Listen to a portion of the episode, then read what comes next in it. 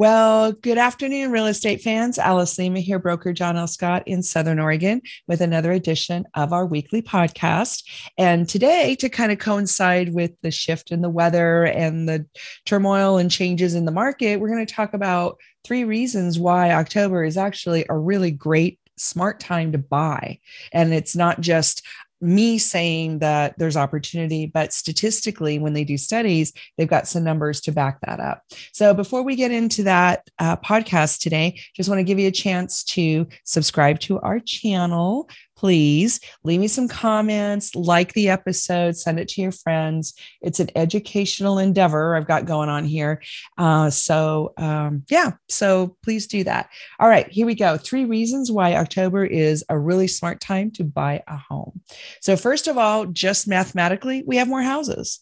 Even in a short, tight, you know, inventory market like we've had all summer, actually, we've had for a year. There's leftover properties from the summer. And then we have the regular number of properties that come on every week anyway, the average number that come on every week. Plus, we've got the ones that didn't sell or they lost their buyer. And so this is a really interesting phenomenon because in the beginning of our selling season, spring, summer, typically here for Southern Oregon, a lot of folks that are putting their house on the market will start high thinking, well, I can always reduce the price. Well, you know what? If you didn't sell your house, here you are, October, the weather's changing, you know, you still haven't sold your house and you still want to move, what are you going to do? So now you can see there's all these other properties on the market as well. So the sellers get jittery, the buyers have more choices, and it's actually a great time to be out hunting for houses just because you're going to have more to look at. And that is a good thing. Okay, so number one is extra inventory. Number two, just mathematically, because you have more homes to choose from, more homes per buyer, so to speak, because it really is just supply and demand we should mathematically have fewer bidding wars. And we've been noticing that slow down you know these last few weeks of the summer anyway where people we don't have as many multiple offer situations even when we expected it. So fewer bidding wars more homes per buyer a little less stress. You know anybody who wanted to buy a home this season and didn't or didn't get to or got outbid you might feel a little more relaxed. You might have a little more time to think about it. You might actually get to write an offer that wasn't over full price and have the seller uh, take it seriously. So just less competition, um, fewer bidding wars. That's our number two. So, number three, the prices could change. And this is a really fun strategy for buyers.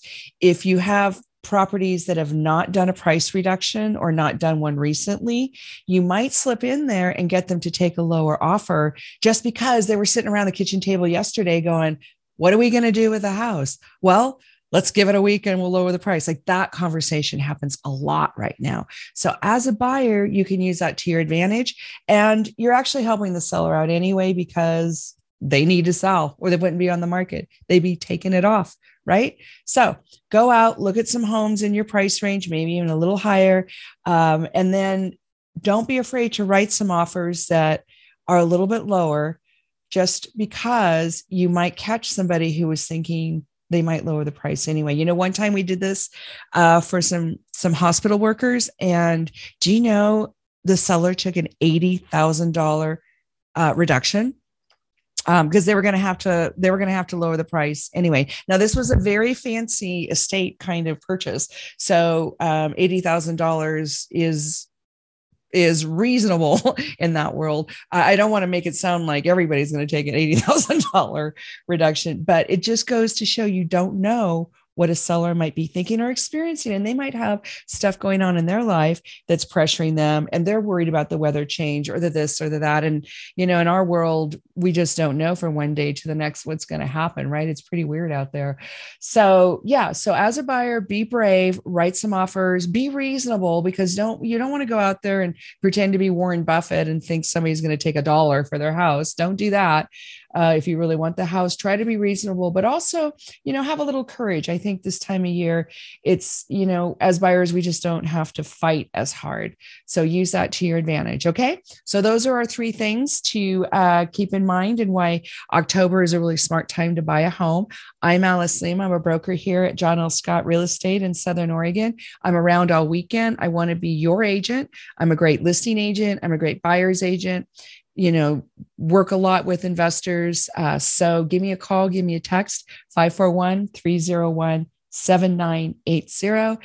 And let's see what we can do with your real estate right now. Okay. And if you want to do some planning for 2022, I've got a lot of ideas about what's coming down the pike. So we should talk. Okay. Have a beautiful weekend. Take care. Bye now.